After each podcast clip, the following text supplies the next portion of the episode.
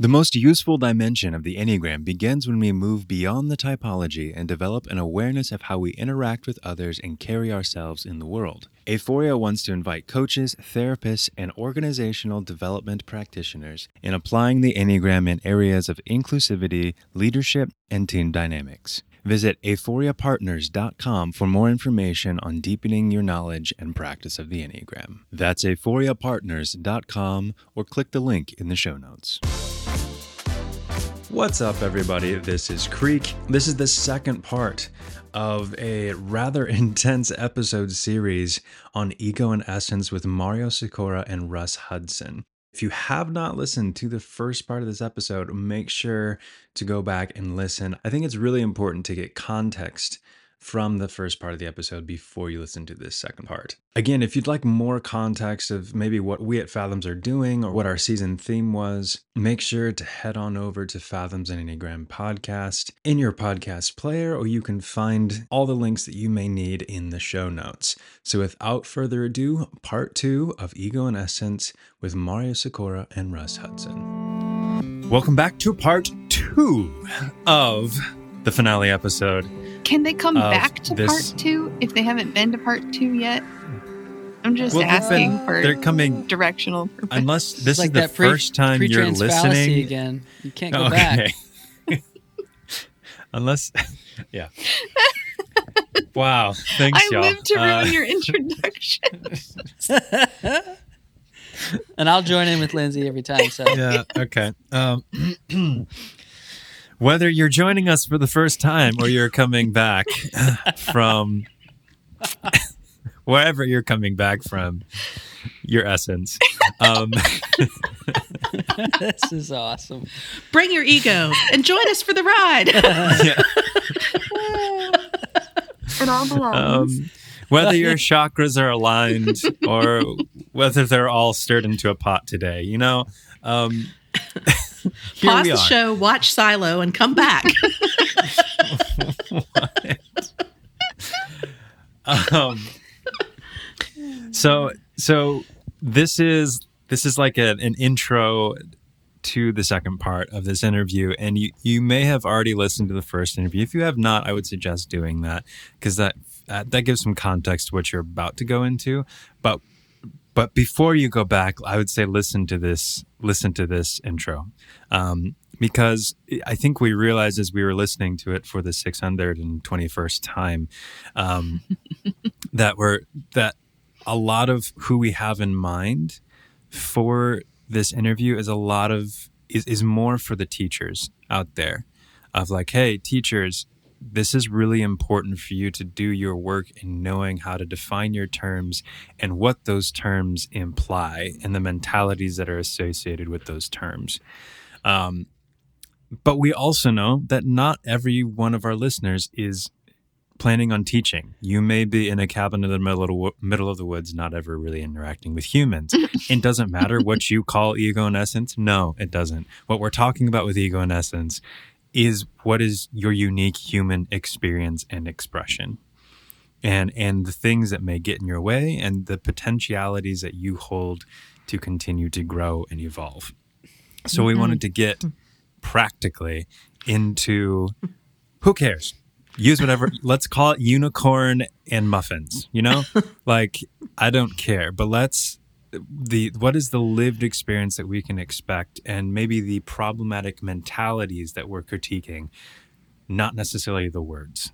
Um, so let's let's let's dive into that a little bit. And by the way, we have Lee Fields here, who was you've heard throughout the uh, the interview process, and so we wanted to get her thoughts initially um, on her experience. So let's let's start there. Actually, um, Lee, your experience being in this interview, what surprised you about it?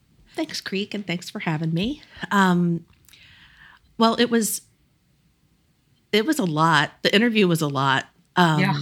to to be in the room and sort of be a, a fly on the wall during this conversation between um, Mario and Russ, and they they just have these concepts like internalized, right? Yeah. So them talking about it is like I feel like I could listen to the to interview 17 times and hear something completely different every Yeah. time.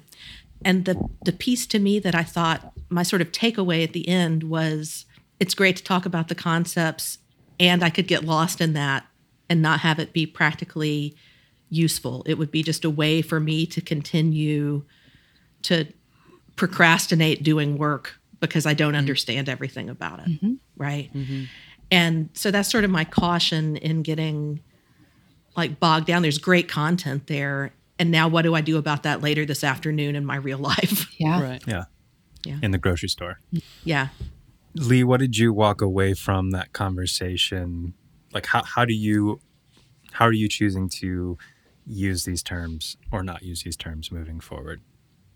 Well, as a teacher, I'm kind of in in Mario's philosophy of thinking about not using the terms, like using different terms to to get to those points. But the the main takeaway that I personally took from the conversation was about my relationship to myself through the lens of those terms and how I um okay, I'm externally processing, but give me a second. How how I have come to identify with my ego or my personality in a way that I didn't necessarily see, but through the conversation of the relationship between the dynamics of ego and essence as self concepts, I can have a broader vision of myself. And all that's a lot of words to say that I can use that to see myself, to observe myself more clearly when I'm falling into the pattern of identifying with my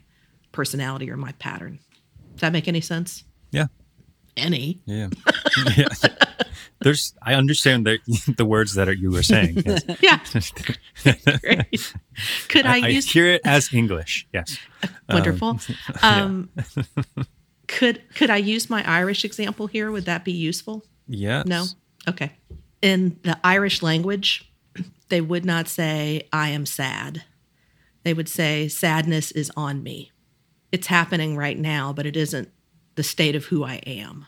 Mm-hmm. And I think that the concepts of ego and essence give me a handle on understanding that who I take myself to be isn't all of who I am or a permanent state. Right? I have some choice in how I respond, but I also have to be with what is, whether I would initially or w- whether I would resist it by nature or not to allow it. That's great. So so let's do this. So I would love to hear from each of you if you're going to explain these concepts to a 5-year-old without using the words. Just simplistically, what does it mean to grow? What gets in what gets in your way of growth? What gets in your way of maturity? How do we continue to grow? How how do you if a 5-year-old asks you that like dang, 5-year-old, that's that's a really deep question. And go. Right. Like, who is that Um, five year old? yeah. want to meet them. It's the next, it's a bodhisattva. It's Chat GPT. Um, I don't know if this is. I mean, this is including the five-year-old probably in me rather than just to a five-year-old. Um, but uh, yeah, I mean, kind of picking, piggybacking uh, off of what you and how you initially started this creek, and even just some of what Lee's already said. Um, let's see if this can come out of my brain uh, into language uh, that is understandable. You know, ego, essence, uh, all these other terminal, this terminology um, in the personality system or the enneagram system, passions, fixations, virtues, whole ideas. You know, these are right. These are just concepts that we we use to try and categorize the experience. I would say of being stuck or free. Um, and to me, that is what we're trying to communicate with, ultimately with this system. What we're trying to help people um, see how and why they're stuck, and because of that, that those that is the actual grist for the mill um, for becoming free. And so, like, we don't have to actually live out the suffering that comes from, as Lee said, identification with old patterns. Or another way to say identification maybe is the for for maybe a five year old is like the way that you avoid what's happening right now, what's actually happening in front of you, and so you cling to what you're com- comfortable with or familiar with. We can become more free and grounded and resilient and curious um, instead of only reacted reactive and dysregulated and frustrated all the time. So I, I would just come back to simplifying it to that that language of being um, what it feels like to be stuck and what it feels like to be more free and kind of with here with things as they are. Yeah.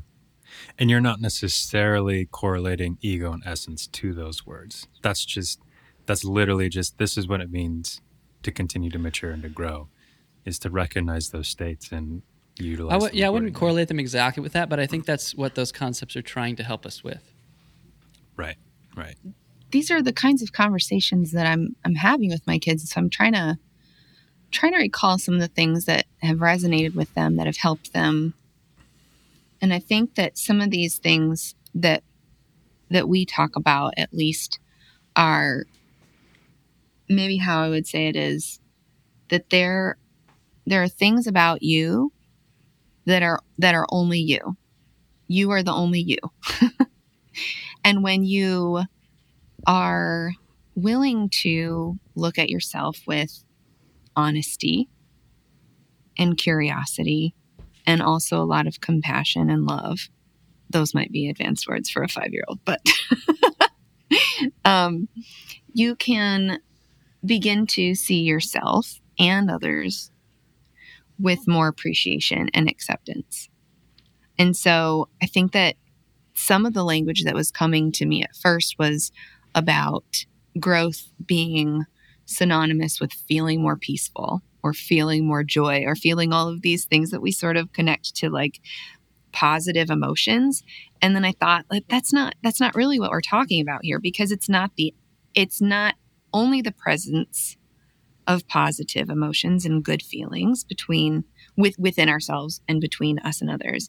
It is curiosity and compassion even in the middle of those difficult moments and those really hard you could call them negative experiences or negative they would be seen in some cases as negative emotions feelings that we would want to run away from or get away from really quickly. But what happens if you stop and you don't run away and you say this is this is real and it's happening now and i love myself a lot so i'm going to get curious then that is i love that you use the word freedom abram because that was the word that was coming to me too. That that gives you the freedom to appreciate to accept yourself and others which ultimately honestly if i'm speaking from pers- personal experience is going to lead to more of those moments that that we really all long for.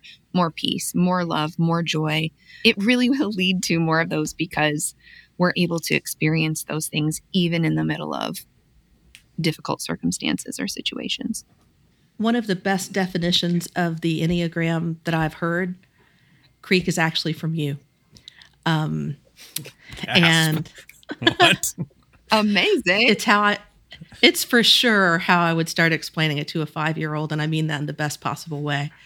I think it's the essence of what it is, which is the Enneagram is nine ways we filter reality. Right. Interesting. And I think that if five year olds understood that there were an assortment of ways that reality is filtered, and there's not a hierarchy of correctness about that, mm. right? That it just is. Mm-hmm. A different lens, like seeing the different colors of the rainbow, right? They're all colors. And mm-hmm.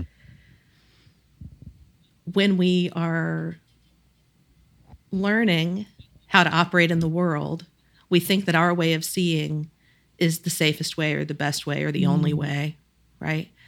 And so we we give that way privilege. We want that to be true because it feels safe and familiar. But sometimes those safe and familiar places are actually limiting us from a full experience Mhm. and we might resist things that would be good for us because it feels unsafe. So if we can learn to see through the different lenses of color, we can see that stuff that might have felt scary is really safe and stuff that might have felt safe could be scary. So just to accept that it all is and that we're part of what is. I don't think we need to move. well I think we're done Well here. said. this is And that was scene. woof. Yeah. That was really good. Yeah, you don't even have to re- listen to the rest of this episode. That was that was enough. Yeah. Um, yeah. Well done, Lee. Jeez. You started it. don't be pointing fingers. Um, It was a great image. It was a great image. Yeah. Wow. If I may expand on that analogy of the colors, we all have different emotional relationships to the colors we see, the ones we're attracted to, the ones that make us feel good, the ones that make us feel uncomfortable. And I think the the inner work in general and the work that the Enneagram helps us to do is to help name the ways in which we're predisposed to attach to a certain color hmm and think that it's the only one that works. And also the ways in which we see other colors and yeah, yeah, we feel threatened by it. So like I am predisposed to earth tones, to to blacks, to whites, to grays, to greens, like darker things, right? You will never see me in a brightly colored shirt. Um, because that goes against what I feel like on the inside. You know, I, I know Lindsey really wants me to There's still time. be color I'm still holding hope. Um, Teasing. but as I've, I accept you Yeah, just yeah, the way you are. Thank you. But I can be better.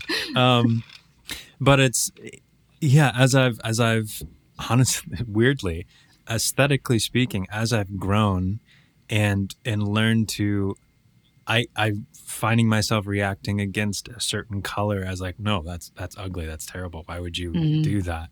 But then actually, mm, let me let me be curious about this. How does how can I make this work in a way that I like it? In a in a way that works for what it is that I'm trying to express and become. And and is it okay if I stand out a little bit? I don't always have to blend in with the surrounding forest. um, so I, so I think this work is about expansion and talking about expansion and contraction. Expansion doesn't always mean all the options. It can mean here's one option how can I dig further into it and find more options within it, Mm. um, more more ways of holding more of it, and I think those are the, those are the mentalities that we're critiquing in this episode. Not again, not necessarily the words. The words do have consequences, Mm. and we need to pay attention to those words that we're using. But the mentalities that we are critiquing are those that are about contraction and limitation and just continuing to limit how we perceive and how we act in the world um, and what our potential is and the range of possibilities that are deemed as okay. Mm-hmm. um, and i think that's those are the things that we are critiquing and we're inviting people into is maybe there's another possibility. Mhm.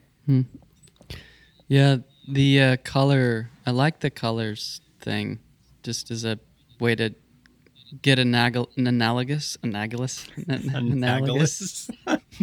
For sure. that's, that's the word right there Oh yeah. Um, I'm. It just makes me think of. I was talking about this the other day with someone about how I think the enneagram is inherently a model for engaging conflict or difference seen as an obstacle versus beautiful diversity, and how one could say uh, just going along with your color thing, like different color. Only understood as an obstacle tends to reveal how I think we are divided against the difference within ourselves first. And trying to relate this back to like speaking to a five year old. I mean, again, Lee just kind of said it. We don't need to keep talking, but um, but we're on a podcast But we're so we going to. things say. yeah, I but I just I just like I like the idea that uh, it's valuable to say that that difference does feel threatening Mhm. at first. It's a uh, Rabbi uh, Jonathan Sacks who says that we must learn how to feel enlarged by difference, not threatened. The Enneagram is is largely about helping us expand beyond the things that we've outgrown. And I think that's what really it means to grow. Like if you just take that word transformation, you're transcending your initial formation. I think that's what that means. And I think that's what it means to keep growing as we keep transforming into uh, allowing ourselves to be with and affected with what is here right now today. and i i feel like that can change over time right so what's i i was talking with you guys yesterday about how when i first entered the enneagram space how terms then were really transformative for me. And i was experiencing a lot of growth. I was using phrases like true self and false self. And i needed to hear at that point because i had been conditioned into so much bypassing of valuable parts of myself, I needed to hear there's something really true and wonderful about you that you need to practice embracing. And that was my work then. And then as I did that work, I realized there are all these things about me that I'm calling false, and they're not false. Mhm. It, it's it's all me, right? There's it's like Tara Brach says, real but not true. I'm having this experience of me and it is real. And so I started to get really uncomfortable with calling things that were real for me false um, because then I felt like that was slipping into bypassing again. So then I needed fresher language, newer language. Now, as a teacher of the Enneagram, I'm not quite sure I'm ready to let go of true and false. I also am going to be way more careful when I use those words, and I'm going to qualify what I mean when I say those. And I might say something along the lines of like, saying false self doesn't mean that anything that you're experiencing is wrong or bad. Yes, I see that hand. I have a question, Lizzie, uh, for you. Is in my silliness, I might have just forgotten the question. oh man, uh, no. Uh, Classic. what helped you begin to include what you were initially calling false, a change in perception? I started learning about trauma. to be perfectly mm-hmm. honest, I just I kept learning. I kept learning about human experiences. And when I learned that maybe there are things I'm calling false that are just very very real wounds that are manifesting in behaviors that I would really like to change.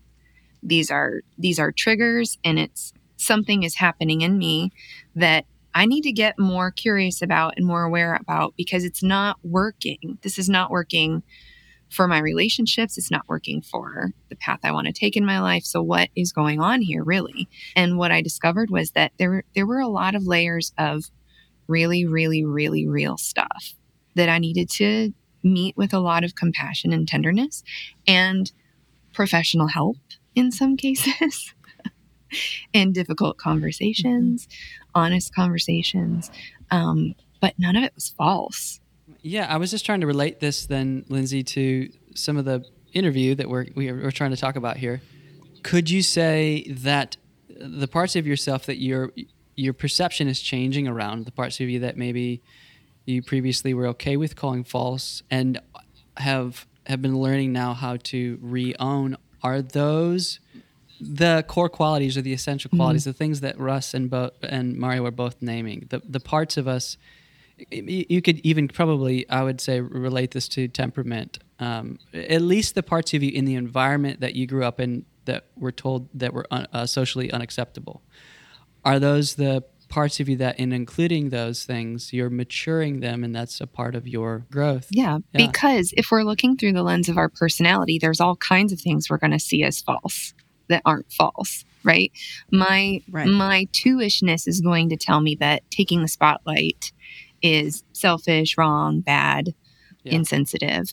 And so yeah, it's it's really important to detach from the lens of the personality to to transcend the lens of the personality so that you can see these things I've been calling false and these things I've been calling true I'm still attaching those definitions to my personality.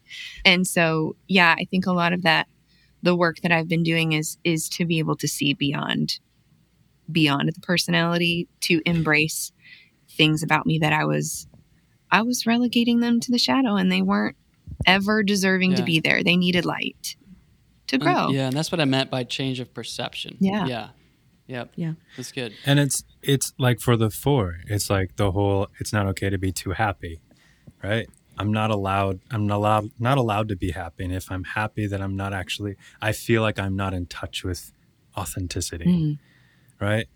And yeah, that is partially true. And I think that's that's the expansion that we're talking about. It's partially true that if I'm only attached to happiness, then I'm actually missing the deep gift of grief Mhm. And of noticing what's missing, noticing what isn't here.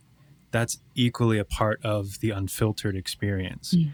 And so, but it's it's attaching to one or the other that gives us that that that causes us to suffer Yeah. and to not see clearly. The reintegrating of both options is what we're talking about, is where those potentialities, those essential qualities emerge of equanimity for me. Mhm. You can't have either or or you know you can't have both with either or or right if you're only focusing on the positive and saying what is your true self or your false self or having that split between them it's excluding part of reality Yes. if i were talking to the 5 year old again the main thing i would want to say is growing is an option right you have to choose it and you're never going to be done growing Mhm. Right and i think that that's part of what Come um, that's part of what the bifurcation i wouldn't say bifurcation to a five that's part of what the split the split between true self and false self is is it lets us live in a lie that we think we've finished growing. Mhm. right? That's it. I'm healthy now. And then we're then we're only seeing one color again Mhm. right? And i think that the gift if if all 5 year olds could know this now we would live in a very different world Here in a couple of decades. right right? I know. Um this there may be some instinctual bias showing here as i say this. I'm like this would fix everything and people should do it. Um but to to know oh it's such a simple truth. Everybody doesn't think the way i have to. I have other options and i can still be safe. And there's always something else that i haven't seen yet right? Mm. It doesn't have to be coming from a place of fear. It can be coming from a place of curiosity and wonder. What next? Mm-hmm. Yeah. right? What else is there? Instead of, I have to stay here. Mm-hmm. Screen. If I'm only looking directly ahead of me, I'm missing everything in my periphery and the stuff behind me. And all that is still happening, whether I can see it or not. Hmm. Hmm. And the Enneagram gives us the awareness that there's more there there. Hmm. So take a look around. I'm really thinking of my my own kids. My, I have a six year old who was five recently. right. That's how that works. So funny. Math. Oh man. Not everybody sees the same way. And this is because if you think about you, you are familiar with patterns, right? I'm talking to my five year old or six year old. You know what a pattern is. You, the way that you think, you have thoughts, right? And your thoughts start to form in a pattern. When your mind is on a pattern, when you're thinking about a pattern, you don't see uh, other things. That that means you miss different things, and patterns begin to control our lives, whether we like it or realize it or not. And this isn't to say that patterns are good or bad, but what it means to keep growing is to update the patterns uh, we are operating with. And and when we don't, this is why we find ourselves in reoccurring issues that seem confusing because we're still looking at it with the same patterning of thought. And I would say even like your quality of life is largely dependent on the quality of the pattern system you're operating with and and how expansive that is or how old those patterns are that you're trying to navigate life with now because the environment in which your your your first pattern started is a different you're li- you don't live in that environment anymore and so what it means to Yeah. grow is to let your patterns grow with your environment I think this is a place where actually using more words could help, which is to use words to say, you have a relationship with yourself. You have an internal relationship with yourself, and you have an out of yourself experience in the world. And learning how to communicate with yourself will have an impact on everything in your life hmm. because your brain will build a pattern around it if you don't make an intentional one mm-hmm. Mm-hmm. right? And just to be like, oh, that's an option, mm-hmm. right? How do I learn to know myself? Both knowing yourself and knowing how you're perceived by others. I think that's the second step. And Yeah. how you're perceiving yourself and how that limits you, right? By using the the only the one color or the two colors that you're familiar with, you're you're missing parts of yourself. It's not just relationships with other people or not causing other people suffering. It's your primary relationship with with your own self will have an impact on all of those. Yeah. You know, we're really describing a um, a unity of self, actually, a unity uh, in our interior world, um, in which we have honored each of the diverse parts, uh, the false parts of ourselves that we once perceived as such, uh, that can be now, you know, reowned, um, and you know that that favorite definition of mine of unity, diversity maintained and protected by love.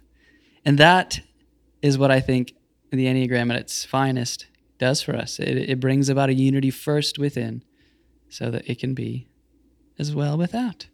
I forget which artist it was who they were painting with all the colors and then they got overwhelmed with the amount of options, right? So then they decided to just go with black and white. And so and and they they continued to just use black and white and I I don't remember what the artist's name was, but insanely beautiful paintings, right? So what we're saying is is not that like you can't uniquely express the colors that you are most comfortable with and that you most connect with. But it's oftentimes if we get fixated on those colors, then it becomes just a two-dimensional uninspiring drawing. But then this this artist expanded into all the colors, took what it needed from those and then and then went deeper into its own colors with the context of the other colors in mind and i think that that is that's what we're talking about is how do you take a more expanded view of all the options and then filter it through the way you uniquely express yourself Well, what's interesting about what you just said for me is uh, you, in my mind, you just described that story with the painter, the perfect analogy for personality development. You come into the world as a little kid, and everything is overwhelming, and information is inundating you, and you're not able to um, experience all of it. That's just that's overwhelming. And uh, so, even the color choice that you narrow into, black and white, that is the ego, or whatever we want to say here. This is how we narrow in on um, what is me and what I think is not me, black and white. Uh, and in in the embrace of that, we're able to start including other colors and paint more colorfully. But we have to, we have to. That is a process um, actually that is developmental in nature that's how that goes and and i and i'm just even remembering back to what Lindsey was saying about the value of of naming something first but then how that actually can become its own hindrance and so labels are important but they don't describe everything and that's where we get into mm-hmm. trouble. And the the eventual goal is who again back to who cares whether what you call it ego essence muffin suitcase. Like it is about your internal experience and how open can you be to your experience and be curious enough about the differences in the ostracizations that you're experiencing, the contradictions you're experiencing, that you can begin to integrate them, include them, and be excited about finding else what else is true, finding out what else is true. And so, with that being said, second half of this interview, hope you really enjoy it. Um, you'll be jumping right into Lee talking about Pablo Picasso, and I think it actually works quite well um, with what we were just talking about. So, thanks again, and we'll see you on the other side.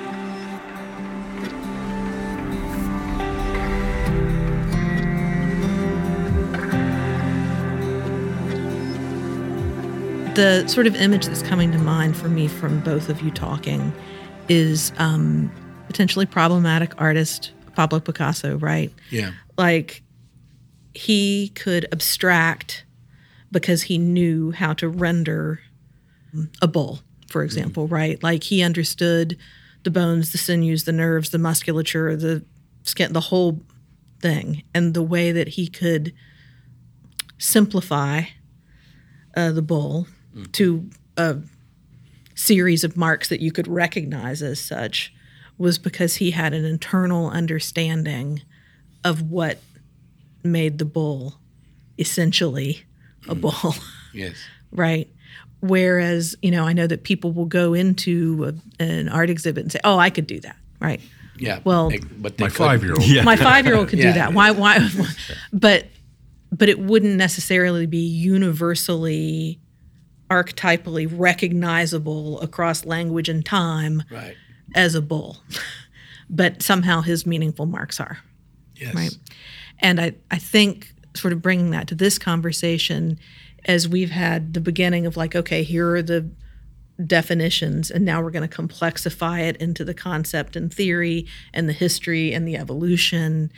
And now to bring that sort of back to the scaffolding or structure um, that we can now maybe begin to put more meat and stuff on that on those bones how do we move forward with um, with a group of listeners that we may have who this may be the first time they've heard ego in essence at all or maybe they've learned the terms somewhere and are even using them um, but not perhaps using them Well, using them well right? They don't have they don't have a lineage to draw from other than instagram or um, you know something like that. How then can you move forward to redefine how we might think of the concepts that these words are placeholders for in actual tangible enneagram work close quote or inner work of whatever sort to take a practical next step in either learning more about it or applying it I don't know if that's a good question. or not. Again, my snark answer is you could call it tomato or bozo the clown if you want. You still have to define it. Mm-hmm. Yeah. No word is going to suffice to explain what we're talking about. The think that we'll come up with a better word, go ahead. Essence, as you think of the word essential, what is essential? Pretty good word. Here's my thing if we could make a beautiful graph with the Enneagram or anything, there's a somewhere there's on one end is ease of understanding, and the other end is usefulness. Ease of understanding goes down as you move toward usefulness. As you go towards usefulness, it gets harder to understand. And as, as you, you keep it really easy to understand, it's useless. Absolutely useless. The flattening of the Enneagram and reducing it to a conversation of just which of the nine boxes you go in is the destruction of the Enneagram, is the end of it. Hmm. It is not what it is, never what it was. It was a tool for people to see what what was going on in them under the bonnet, under the hood, right? And from that to be able to have a chance to mature into something beyond it. You take that away, you've turned it into shit. To be blunt. Mm-hmm. If you don't have the developmental part of it, you're wasting your time. Who mm. needs a filing system for human beings? Boring, useless. We already file people in all kinds of ways.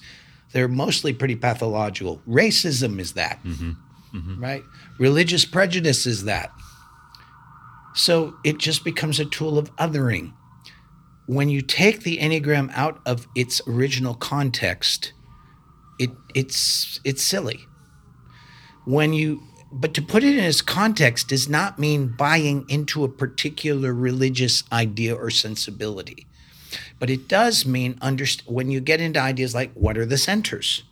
There's an interesting thing. How many people really understand what the belly center is mm-hmm. and talk about it every day? How many people really understand anything about the heart center? Mm-hmm. The level of amateur discussions of this of people who don't haven't really done the exploration is like somebody saying, "I'll take you up Mount Everest, even though I've never climbed a mountain before." Mm-hmm. That's what we have. Now, the problem is commerce. you can know a little bit about this and it impresses people. You can say, you can just, somebody has never heard it before, you start describing the nine types. Oh my God, I'm such a seven. I, I had no idea.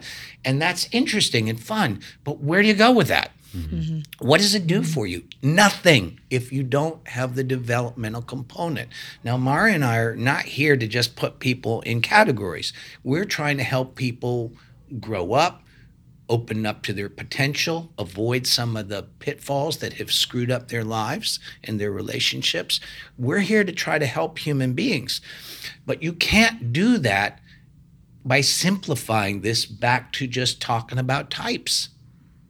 You have however you language it you have to have that developmental component.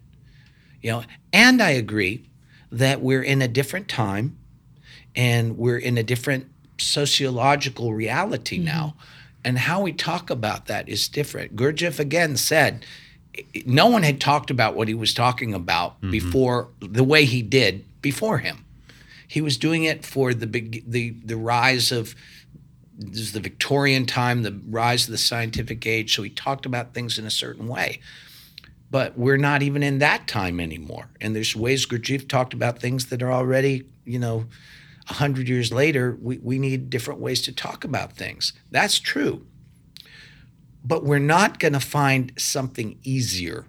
Mm-hmm. We may find something that's more congruent with contemporary sensibilities.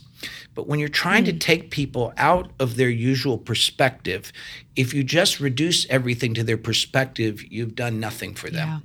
Yeah. Mm-hmm. Yeah. You've just stroked their narcissism. Thank you. That'll be five thousand dollars. Yeah. Mm-hmm. Yeah. yeah. So so how do we use it to leverage individual development, helping people with their work, their relationships? And again, I'm saying if there is some real development, it will impact their behavior and the way they show up in their lives. Otherwise, what are we talking about? Mm-hmm. Yeah. any conversation, we're always talking about multiple things, right? So we're mm-hmm. talking on the one hand about terminology, but we're also talking about the so what, the application of it. So it's one thing to talk about working on our ego, but what does what does that mean? What does it look like? Mm-hmm. And there are different approaches to that.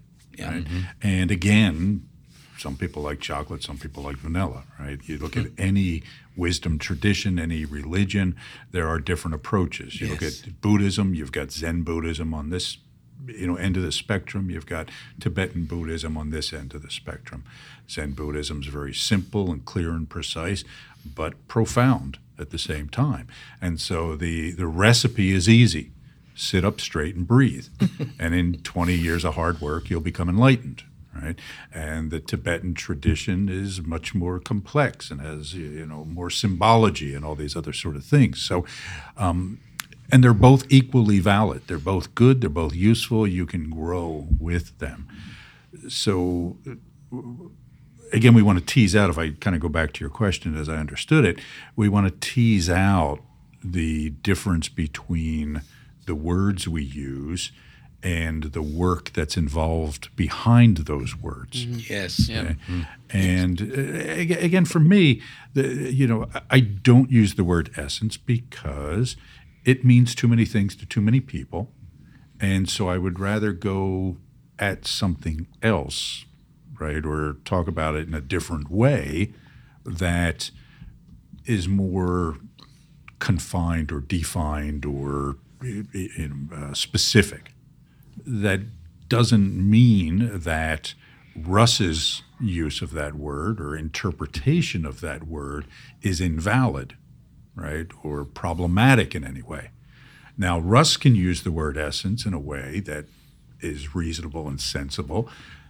And then I hear other people using the word, and it's not meaning the same thing, and the work behind it is mm-hmm. absent. Mm-hmm. Right? And that's the danger. Mm-hmm. Right? That's the danger. For me, I always want to hear is like, okay, so what? right? What are you doing about this? Okay, I, I, I hear what you're saying. I get what it is. What are you doing? Right? Because otherwise, we're just sitting around using fancy words that we don't know what they mean, and uh, you know, trying to impress people. Yeah. like you never do. Yeah, you know. So do we only let Russ and Mario use these words? How, how do we what do we what do we do about the fact that everybody has this now? Well, I think that uh, do your homework. Yeah. Do Yeah. your homework. It's more this grandstanding and presenting mastery when we have barely learned it. Mm-hmm. Uh, People ask me, How do you get to teach the way you do? I said, I was doing practice and inner work for 20 years before I ever presumed to sit down in front of people and teach about this. Mm-hmm. Mm-hmm. 20 years. And there are some traditions they wouldn't let you teach in l- much less than a decade. So I, I'm just saying that Mm-hmm. you don't necessarily have to have 20 years. I'm mm-hmm. not saying that. Yeah. But you've been to one work. I've had people come to one workshop. Say, I'm going to go teach this next week, and the mastery course appears. Right. Mm-hmm. This is the sickness of our time. It's not just the enneagram. It's like mm. c- coaching profession. Right. How, uh, how many people are there coaching that don't know what the hell they're doing? Yeah. How many yoga teachers have learned six poses at the gym and they're yoga masters? You know, so it's we need to have a shift toward the patience and the joy of apprenticeship, of really learning something well. You know, um, Malcolm Gladwell had that wonderful book, uh, Tipping Point, right? Hmm. Like about how many hours it takes before you're really masterful at mm-hmm. something. Hmm. And people just think that we can present as if we have that knowledge when we don't. And then we don't know what these words mm-hmm. mean. And I'm saying anybody can find out what they mean. Anyone can find their own relationship with that word, but that takes doing your homework. Hmm. It probably has to do with living it as well. Yes, right? that's that's Yeah. a big part of doing the homework. I think this relates to, I mean, a lot of how we use ego in essence is bypassing the difficult stuff, right? And, and what you're speaking to is though go to one class and then go teach, it's like bypassing the difficult hard work. Yeah. And I think that's uh, what we're not saying is that you can't make mistakes, that you can't Oh, no. learn then unlearn, that you can't. I mean, we all, as soon as we learn the Enneagram, we start typing everything from the floor to the dog, Yes. right? But that's, I feel like that's a necessary part of the process because you need a yeah. spectrum. Yes. You need a spectrum of what is and what is not. Yeah, Don Riso and I used to say we all have to go through Enneagram adolescence, mm-hmm. Mm-hmm. where we're typing everything Yep. that moves and Yes. things that don't move, as a matter of fact. And it's just you do that, and then it's a but it, it's it's fine. We need to do that. The problem is when we're at that stage and we're calling ourselves a master mm-hmm. and putting ourselves out. Again, humility, right? To mm-hmm. just say, "Hey, I've learned about this interesting thing, and it's blowing my mind. I like to share what I've learned with you." Is different than setting yourself up as if you've, you're sitting at the top of a mountain you've never climbed. Mm-hmm. You know, that's mm-hmm. a different thing. I'm sure that we agree about that. Yeah, yeah. You know, it's mm. it's like you know we watch. In in some professions, that would get you in trouble mm-hmm. pretty fast. Yeah. Well, and Mario, I know you talk about falsification all the time. Yeah. And and so we learn these things. Just keep hammering on that. Keep hammering on that. And and that's that's when you can actually start feeling like you have some sort of mastery. Is when like you nothing else is falling off after I've beat this thing to mm-hmm. death. Yeah, yeah, that, that's a great point. So I've been kind of doing this deep dive into Karl Popper lately, right? The, the philosopher of science. And this idea of falsification was central to his work. So you've got a problem, you conjecture an explanation. Okay, well, I think it'll, you know, if I do this, then that'll happen. and then you test it. You go through this process of error elimination and you see what works. And so for me, as I started teaching the Enneagram in organizations, I started to see, okay, this doesn't quite work, or this might work here, but it doesn't quite work there. So how do I carve off little pieces? How do I, eh, you know, change this, tweak that in a way that stays consistent to what I learned, what the traditions are, but again, fits better in that environment, works in that environment.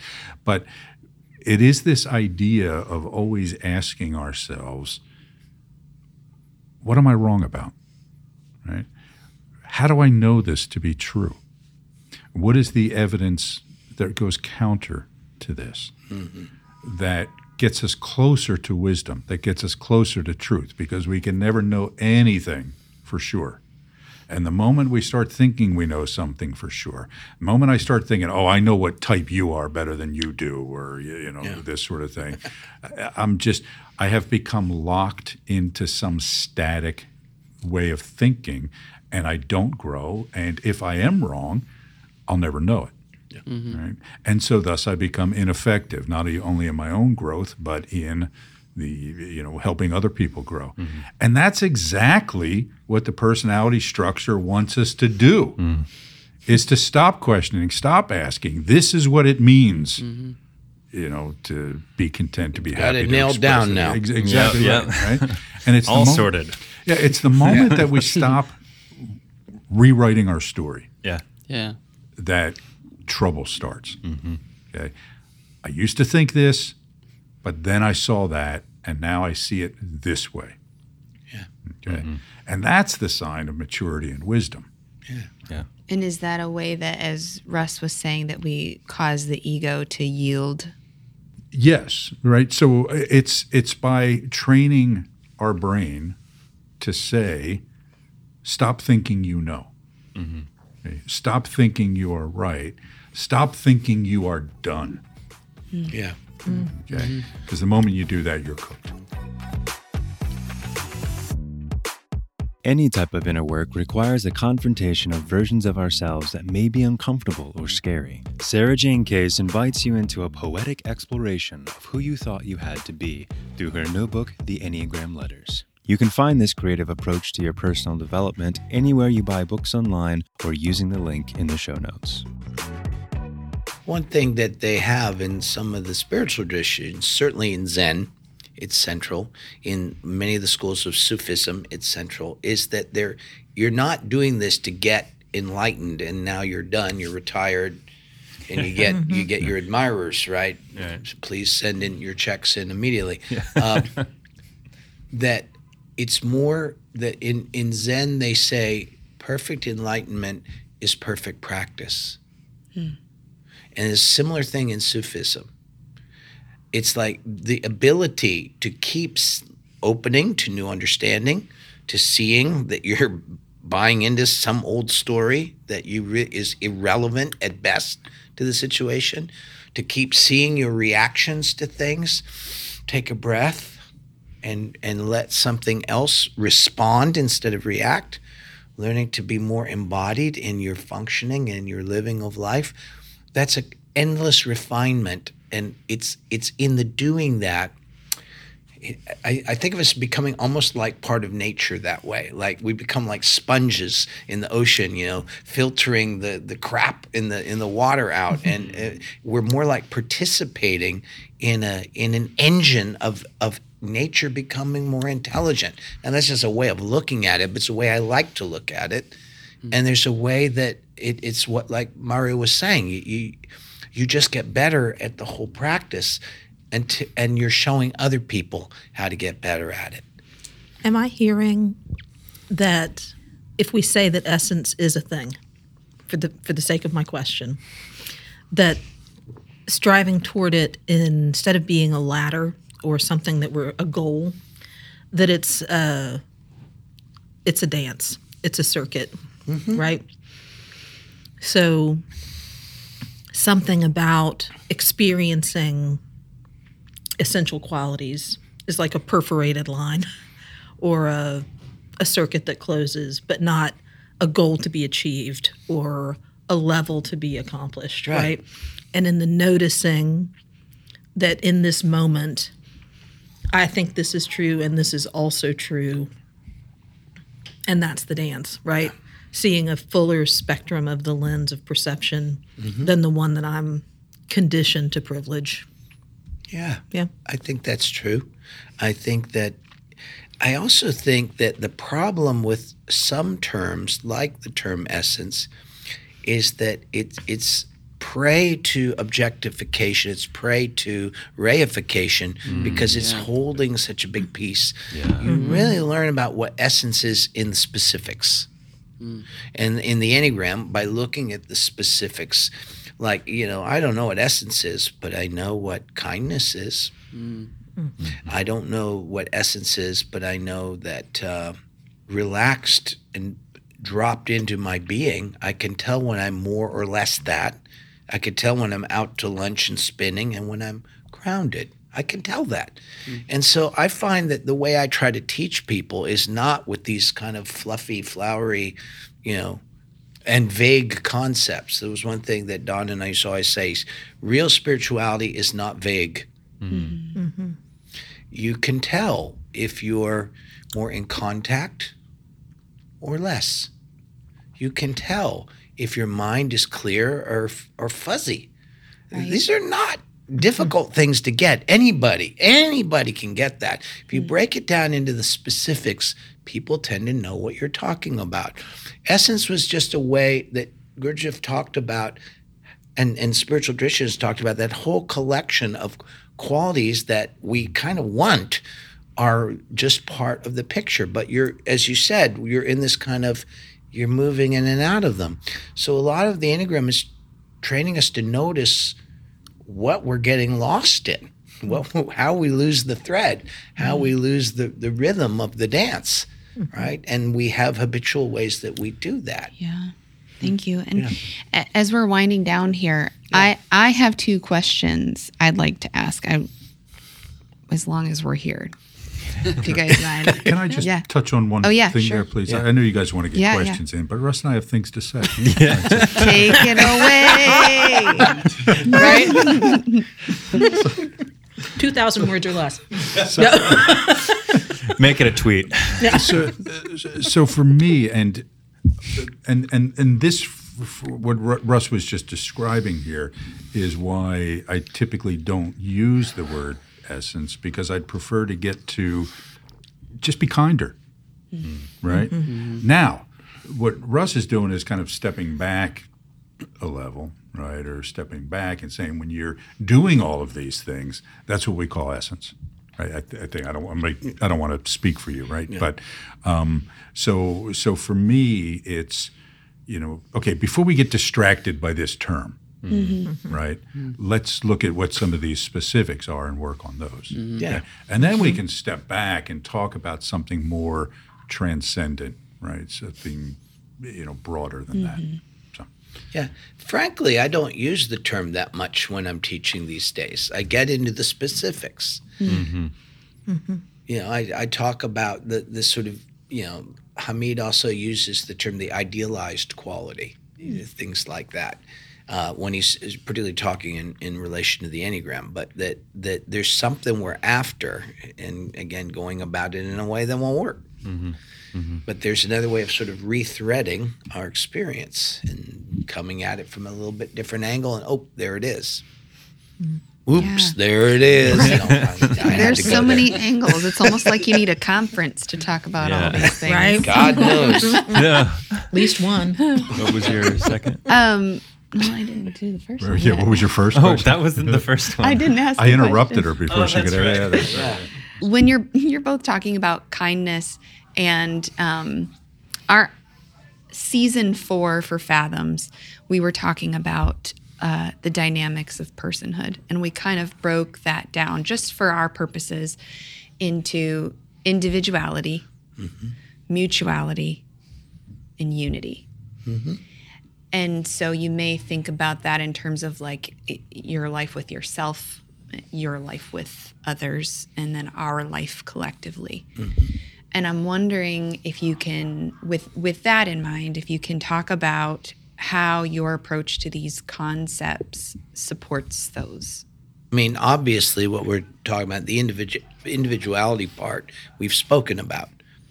You know, if we're talking about our individual sense of self being entirely derived by habitual tensions and psychological patterns and emotional reactions, we're we're not really our true individuality. We're in a facsimile. And so, you know, coming back, the work of the centers to relax into your body, to notice your reactions with patience and kindness, to see that your mind is not exactly.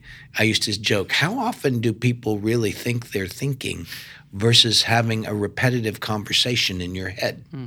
That's not thinking. We haven't come to thinking yet. So, you know, just to begin to activate these intelligences is the beginning. Mutuality, I think the Enneagram is helping us from if I can be out of the way of some of those patterns, there's some chance of me meeting you. I've seen people who have lived together for decades and they've never met.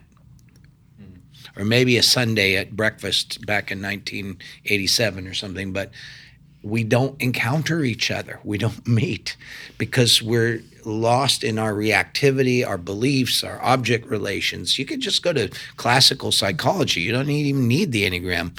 We're we're identified with um, an internal ecology that doesn't really open to the reality of the other person. So we learn this in our work so that we might actually meet each other. And once you got a few people who've met each other, some more interesting things could happen. Interestingly, Gurdjieff talked about, he said, for this, he said there were three lines of inner work. The first was, guess what? Work on self. Without that, nothing else is going to happen. But he also said, you can't work on yourself alone. You have to do your own work, but you'll go into delusion if you don't have people to bounce off of. The second line of work is being able to meet each other and to work consciously together, which isn't the same as helping each other wake up. That's still the first line of work. Okay, a couple of us here are able to get out of our stuff. What do we want to do now? What might we do? This is where, you know, companies want that, but if they don't do the first line of work, they'll never get there. It's just fantasy. But to have a group of people can actually get out of their own way and meet each other and say, what's exciting? What's cool? What do we want to do here? And then the third line of work is you get a number of people doing that.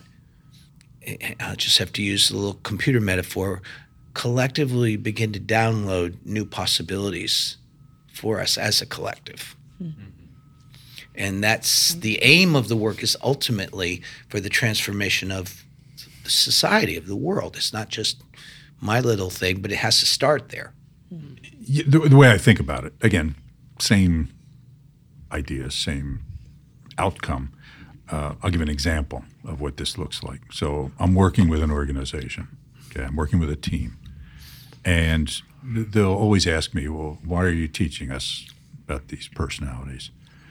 I say there's a couple of basic reasons. Number one, I'm hoping that you will see something about yourself that will help you to grow right? Some pattern that you fall into, some behavior that you do without realizing it, so that you can change something about yourself, improve in some way. Two, I want you to see the people in this room and how they see the world rather than assuming they see the world the same way you do. Okay? So they're, and what that does is it allows me to be more compassionate it allows me to step back and say, okay, this behavior that in the context of the way that I see the world seems irrational or perhaps even male- malevolent is not because it's coming from the way that they see the world. So now we can have a conversation because I'm not making assumptions about who you are and why you're doing this thing you do. Right. So, a, a, a, a real immediate example of this for me is as a father of four boys who have different personalities. And if I just assume they should be responding to the world the way that I do or the way that their brothers do, uh, I'm devaluing them as an individual. right? Mm-hmm. But it's by understanding, oh, well, he does this because here's the way he sees the world. I can be nurturing and supportive and compassionate to him and give him the feedback or the insights that he needs, not the ones that his brother needs. Mm-hmm. Mm-hmm. Okay. So if we go back to the organization, now that we have this ability to have more skillful relationships, we can function better as, as an organization. Mm-hmm. Right. Mm-hmm. So again, it's you know the same thing, but it's a more specific application of that. Yeah. Yeah. Curiosity again. Yeah. Hmm. Yeah, uh, Yeah. cu- curiosity, and it's it's really just the the recognition that my view is not the only view, mm-hmm. And you know, and we forget this over and mm-hmm. over and over again. And if nothing else, it's what the enneagram reminds us of: mm. we see the world differently. Mm-hmm. Yeah. Okay. And that's not a bad thing. Mm-hmm. And if we assume that there's one way of seeing the world instead of nine ways of seeing the world or however many there are, then we struggle. And that it's only Russ's way or only Mario's way or only somebody else's way, then we're missing mm. The whole point of the Enneagram, right? Which is there are lots of paths to the mountaintop. Okay. Mm-hmm. Preach. And understanding that helps us get there better. Yeah. Mm-hmm. Yeah. Well, I want to just thank you both so much Yeah. for showing up. This has been amazing. I'm a little disappointed that there wasn't a brawl that ensued. That's what we were hoping for. Maybe that's that's for a paid audience. Who knows? Vegas odds. Vegas odds. Pay per view, We're, right? we're, we're, we're, we're the second bout on the uh, Elon Musk, uh, Mark Zuckerberg uh, octagon. There you yeah. go. That's for the Yeah. Patreon. Yeah. There it is. so, uh, for just closing remarks, what would be um, shortly like your plea to the Enneagram community, to the self help community at large, whether it has to do with these terms or otherwise, just the thing that you feel like most people are missing right now that you're just, mm-hmm. please, please lean into this. I would. s- I already said it in a sense. Be a good apprentice. Mm-hmm. Be patient. Hmm. It's going to take you a long time to master this. I don't think there's anybody living who's been doing it longer than me now. Hmm.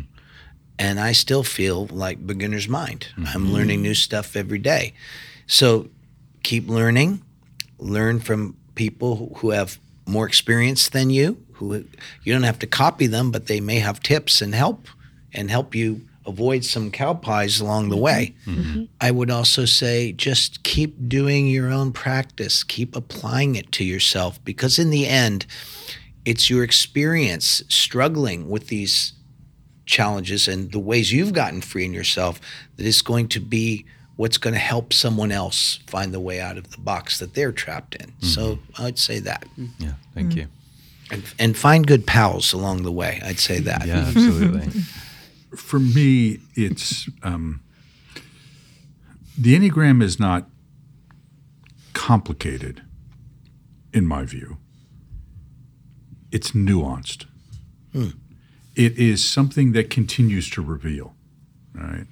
And, and and it's not because there's you know twelve chapters of the book and you only got the first chapter right this Right, right. It's not right. like there's some mm-hmm. hidden dogma that you know, but you can take the fundamentals of it and as you practice and work on yourself, you kind of come back to the same place with a new appreciation and you realize, hey, wow, I thought I understood it. Mm. And in a way, I did.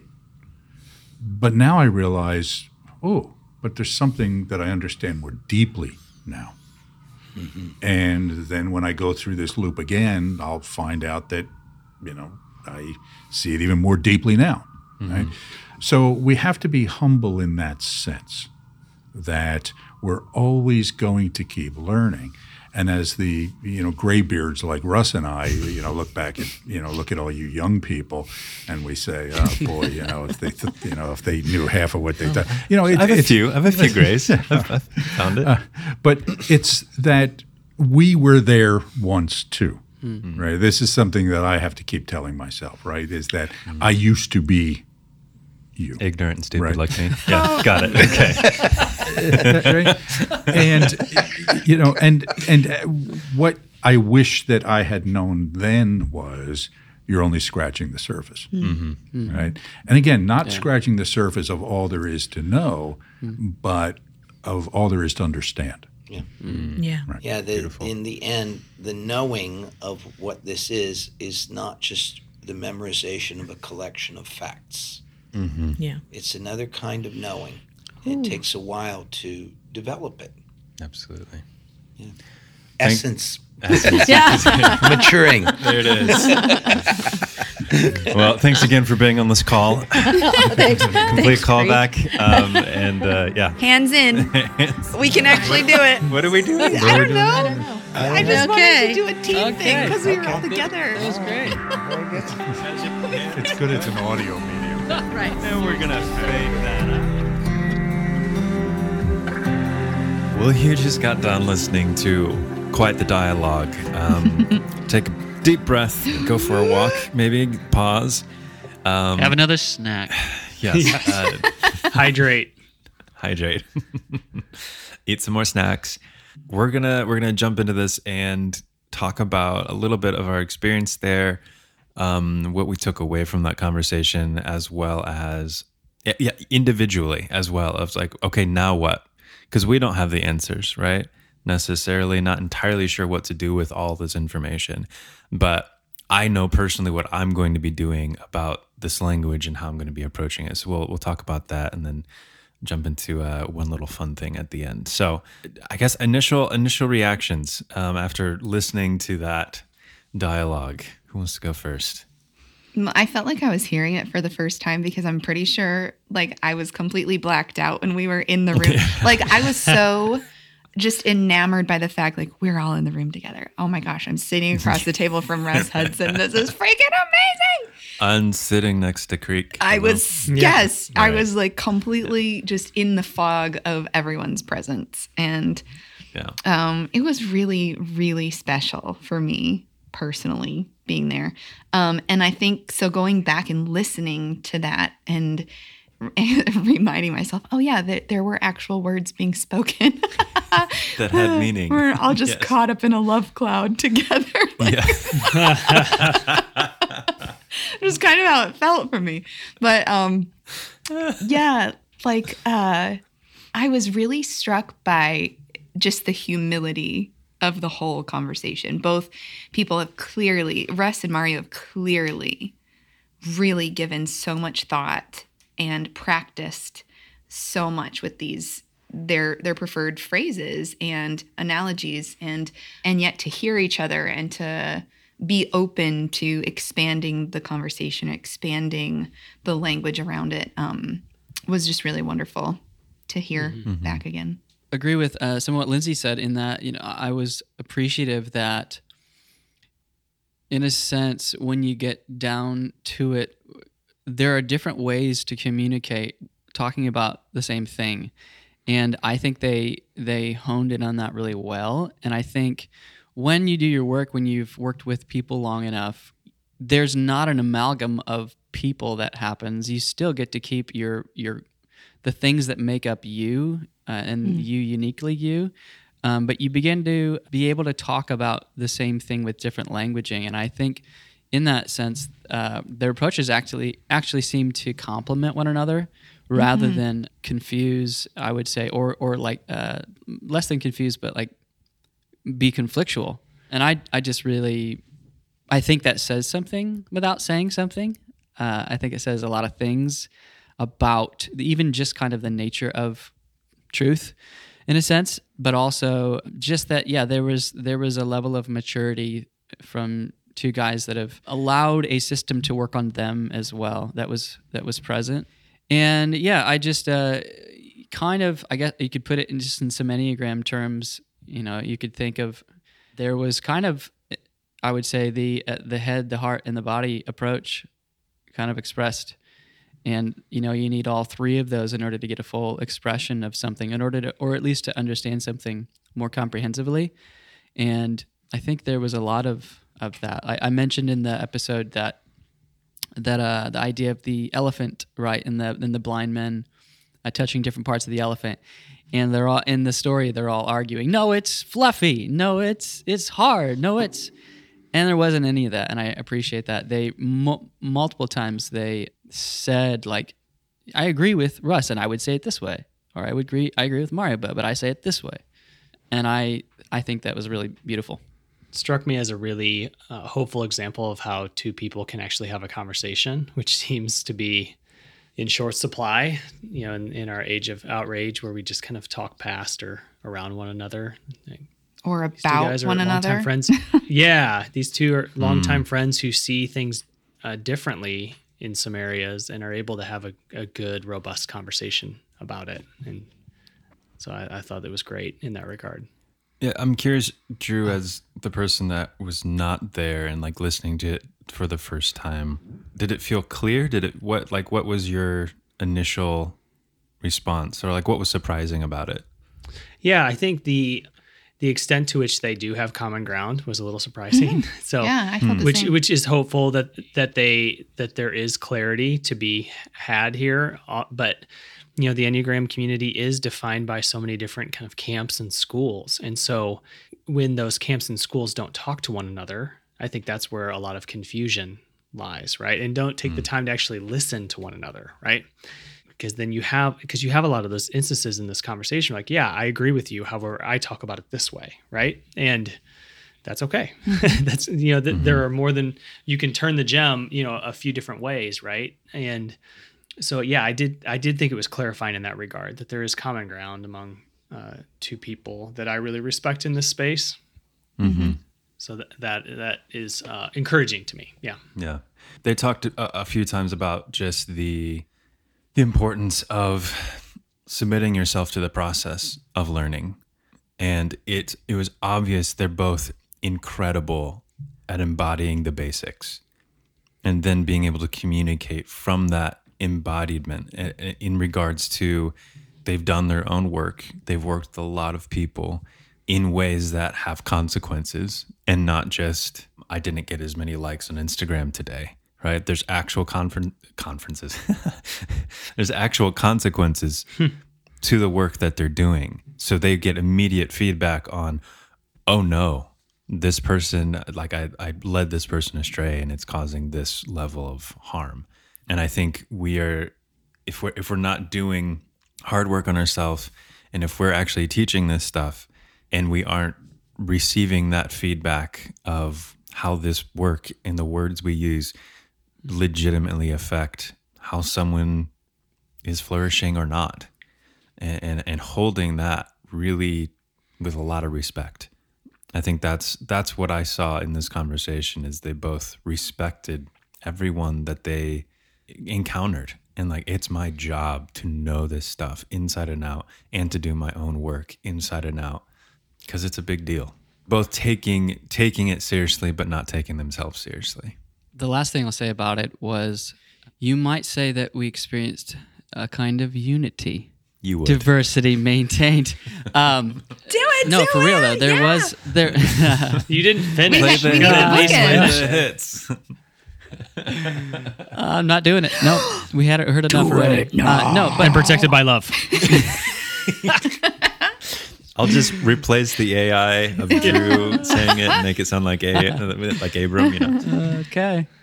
Uh, no, but that's this, this is a kind of brief conversation I had with a friend a couple weeks ago about how this this quality of um, sameness versus unity in that you you know we talked about how there's a lot of common ground here which is very true but that doesn't mean these these two things these two different perspectives need to come into an amalgam where they are now one and you can't tell the difference just because Right. they're saying they're talking about the same thing there's still there was still really rich diversity that was maintained.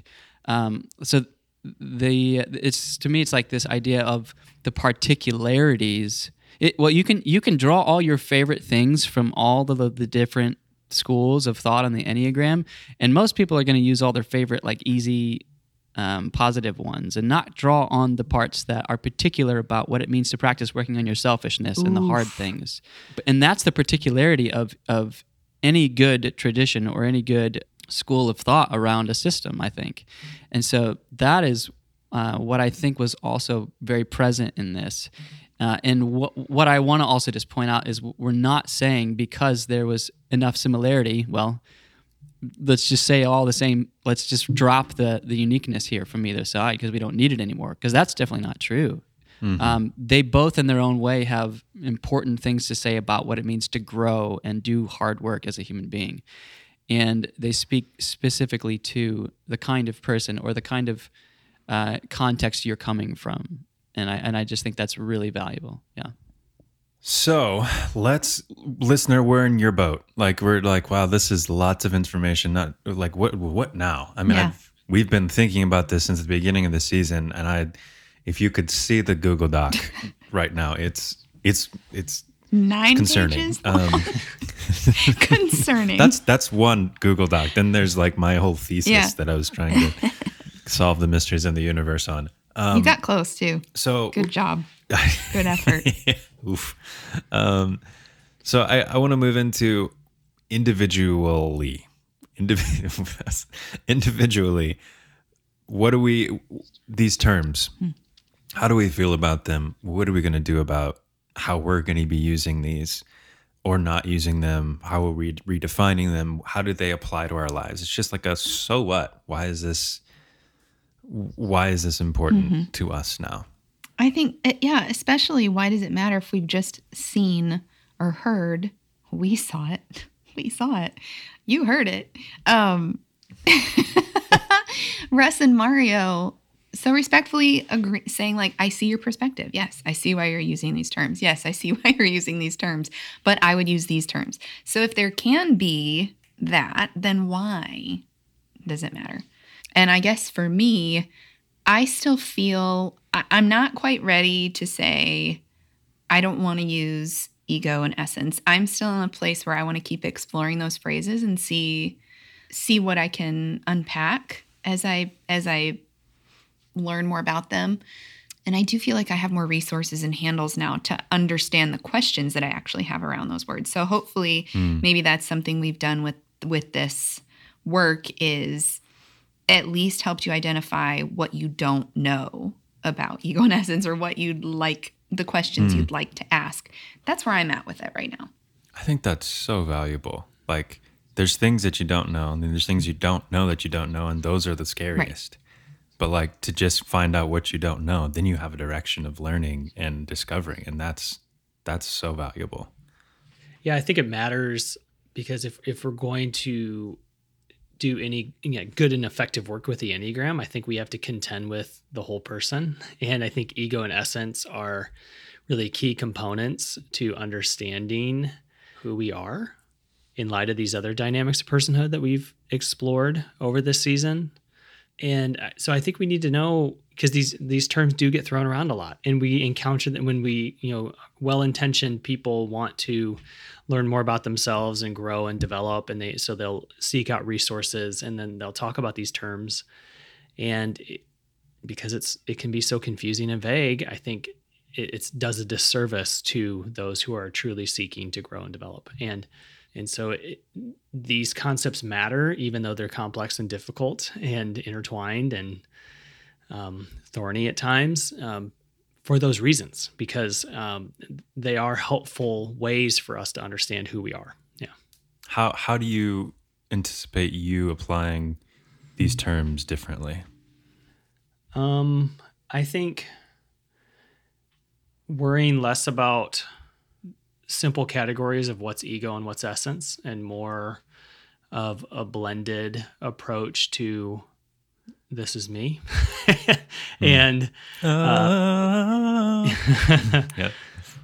yeah i think um, being okay with the messiness that is hmm. the two terms maybe overlapping or intermingling if you will mm-hmm. Mm-hmm. yeah Yeah, can I add too to mine? I think that's something I noticed too, and Drew, you helped me recall it. I, I feel like I've closed the the gap where there was like duality between those two terms. I feel like I've been able to kind of close that gap and be like, okay, this isn't a, a point A to point B situation, right? Where I'm starting versus where I want to end up. And now I just need to fill in the space between them with the right tools. And then I'm going to get to essence and just live there forever. But it's like, it's all me. It's all here. Like you said, this is me. And um, there's going to be moments where I'm experiencing them simultaneously. And that feels confusing. Also, it feels really enlivening, you know, um, to be able to see what's going on and go, oh, I have some choices here. right? I find that there really is an actual experiential difference between operating without the perception of kind of my regular automatic awareness that that you know that habitual focus of where my attention is that I'm not really Uh, aware of and actually being more truly with life as it actually is. So I had a moment this morning. It was brief, but I was, you know, had this conversation in the back of my mind.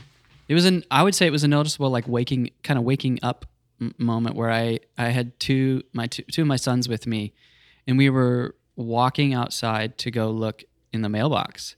I wasn't aware that I was so fixated on the mailbox and just kind of my regular automatic attention. And then there was something, I, I don't exactly know what it was. There was something that my three year old son said that helped me realize that I was in like a tunnel. And then um, because of that, there was a different quality of like, I'm not, I I don't even know how to describe it very well, but it was like I'm, I'm with my son and I'm, I'm with both my sons and we're, it's, I don't know, I'm not putting it into words very well, but it was more of like I'm I'm able to encounter being with my kids and, and it's this actual beautiful moment of going to the mailbox. It was less uh, like I'm on automatic, I'm going to do this thing. And it was it was more of an experience with with two humans that are amazing. It's kind of a I don't know if I'm I'm getting at what I'm talking about, but it's like to me it was marked by more of a curiosity of of the experience, what I was doing, rather than I'm in in some kind of stuck. I go to the mailbox and that's what I and I get the mail out and that's what I do when I walk this direction. You know what I mean? It was like an adventure that I was on, and I didn't see that before until something, till my son said something that kind of helped me see that. Uh, and and and you know, as we were saying, like I, I would say there was an aspect of the regular automatic state that I was in that was uh, that was a habitual pattern of seeing, and you can call that that's been de- defined as ego. Ego, um, but there was nothing wrong with that.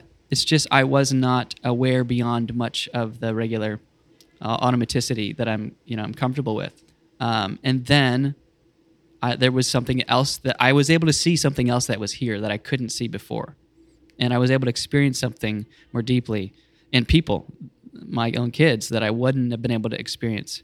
Again, going back to what I was what I said earlier, like to me that is a different quality of, of life that I was able to experience because of a perception change, because of a expansion expansion of of awareness, I would say. So all that said, um, I do think it is valuable to still, you know, within the the zeitgeist, the word ego is still quite popular, and so I think we need to meet people where they are. I wouldn't say the word essence nearly is unless you're in enneagram circles, and and and so I, I don't know. Like you could, I think it's important to meet people where they are when when there is a common understanding. But I also think it's uh, it can be quite detrimental to house an entire experience within a category rather than just talking about whatever the hell it is that we mean that we're actually feeling and experiencing and sensing and and thinking. And I think it's a sometimes it's maybe even just a safer way to communicate what I feel by just telling you the label. But we don't all we don't all have the same thinking about what we mean by that label. So let's just explain what it is we're trying to say. And that's that's a that's kind of what I drew from and where I'm operating from at this point. Yeah, I guess for me, there's um, so I'm I have so many thoughts in my head. I'm, I'm going to try to keep it short and and clear, um, without getting lost in rabbit trails. But I think even at the end of the episode, Russ Russ mentioned like he doesn't really even use the word essence anymore because it's much more valuable, like we've been saying, to go into the particularities, into the specifics, because we learn best in those. That doesn't mean that it's an invalid word necessarily, but when it's when it's used as a particularity instead of a category of things. Same with ego when it's when it's concretized into a, into some sort of state rather than a, a a particular state rather than a category of behaviors or feeling states or actions. I think that's where I I see it become harmful is a hard word. It, it- it's a it's a strong word, but I do think it, it can definitely at least just get in the way of good work, of work that is balanced and holistic. Um, so so personally, like I'm instead of saying essence when I actually mean a more mature, adaptive way of feeling or acting. I'm just gonna say that hmm. when I when I'm talking about yeah, my ego really fired up today, right? It's it's it's no no like I I got really envious today. Hmm. Like to Seth's point, where we're just talking about the thing that I'm talking about, mm-hmm.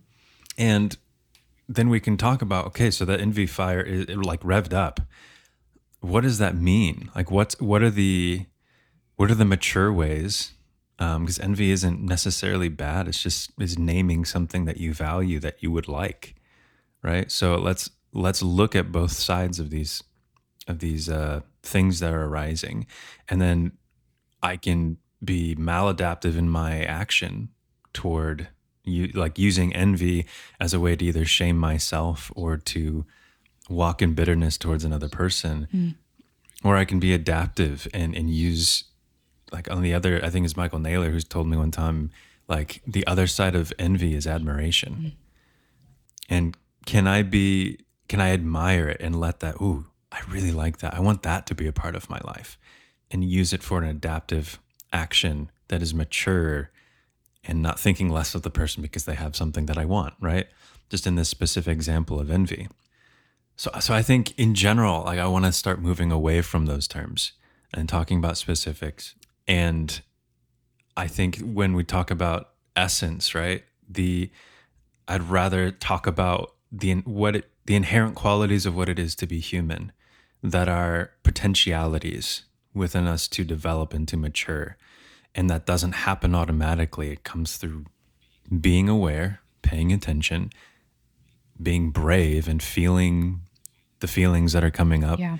and doing skillful action towards the things that we want to see and we want to embody for the flourishing of ourselves and those around us once again instead of using essence as the better thing right or instead of using essence as a replacement for being aware or the essence instead of being present or essence instead of saying kind or compassionate. Again i'm just going back down to the this, the particularities i think is where the universal lives. Um, and and not running over those things because i don't want to bother with actually feeling and defining my internal states. And that i think is the thing that gets in our way when using these terms is that we want it sounds mature.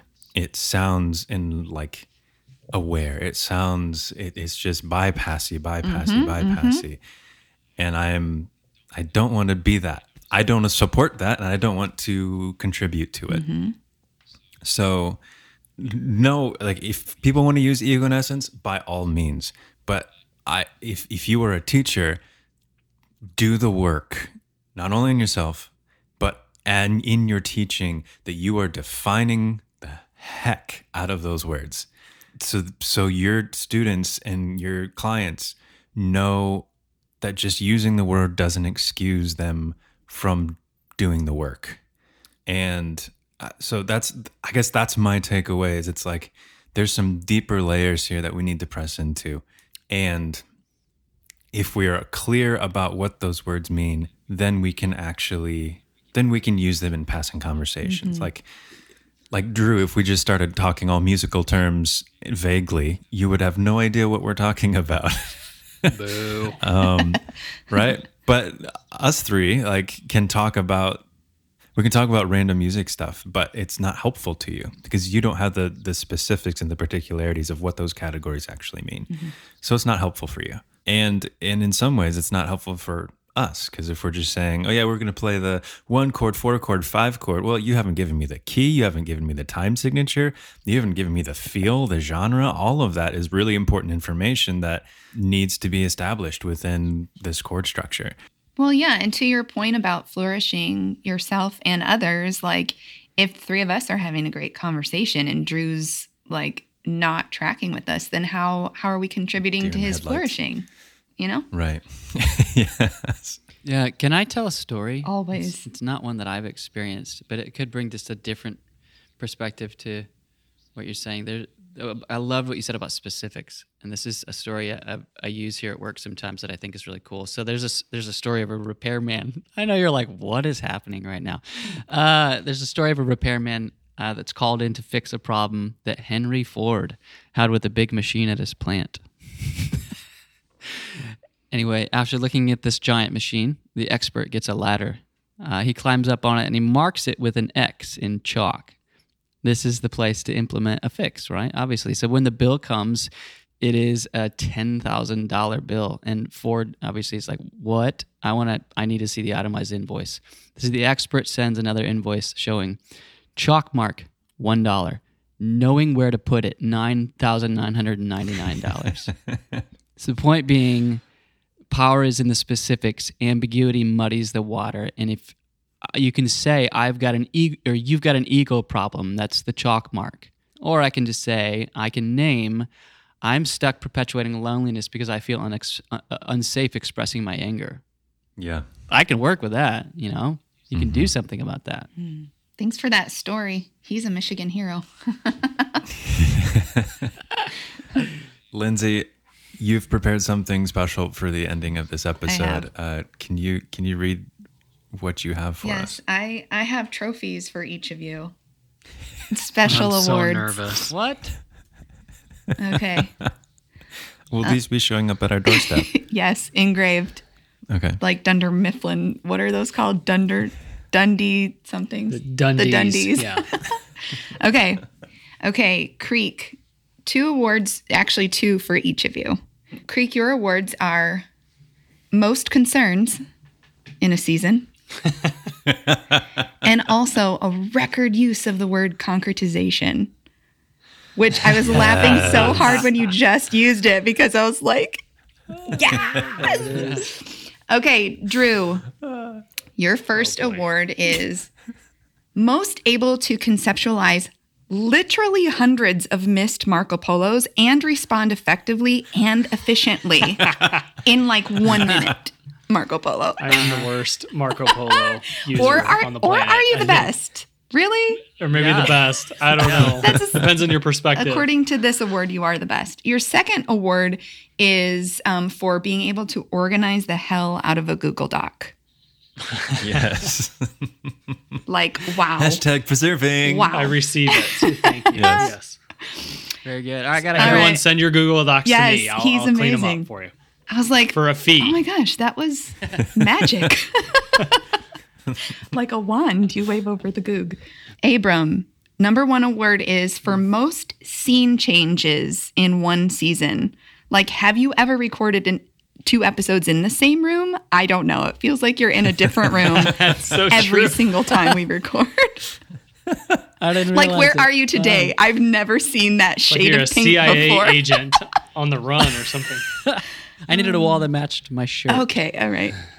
Yeah. Um, Just a floating head right now. Yeah. But then your second award is for most child hmm. cameos in a season.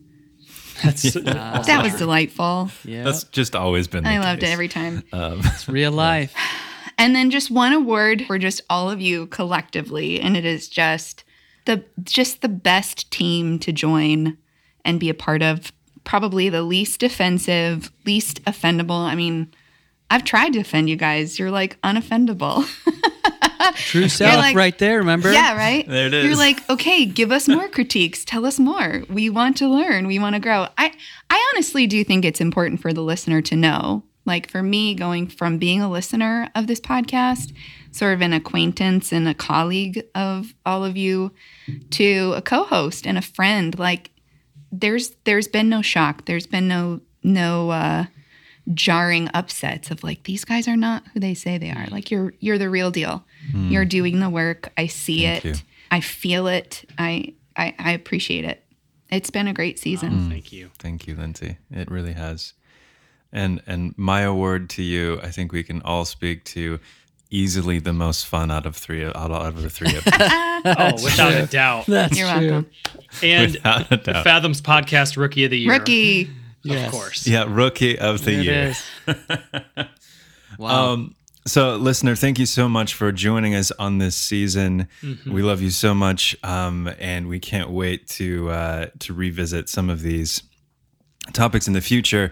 Feel free to continue to reach out to us with any sort of questions. Uh, join the the Sharecast. We'll be we'll be keeping tabs on that and uh, responding as we can. Uh, the link will be in the show notes there. So as as a a send off, regardless of all the complicating factors of, of what we just talked about, anything in this season, we collectively put together like a um, through our collective intelligence, we put together just a um, I don't even know what to call it, but just a a thesis on what we're here to do, regardless of how the terms you use, how you identify, whether you think the Enneagram is stupid or amazing. This is what I think we are trying to do as a podcast, which is through clear thought, a curious heart, and adaptive action, we want to skillfully cultivate the inherent qualities of what it is to be an aware and mature human, a human who is focused on the flourishing of oneself and those around them, to embody a deep sense of true peace on the inside and absurd love on the outside, allowing comfort and discomfort to be the guide to waking up to embrace the unknown and the not want to be known as an invitation to a far greater unfiltered experience of belonging to each other and to this universe. Thanks, y'all.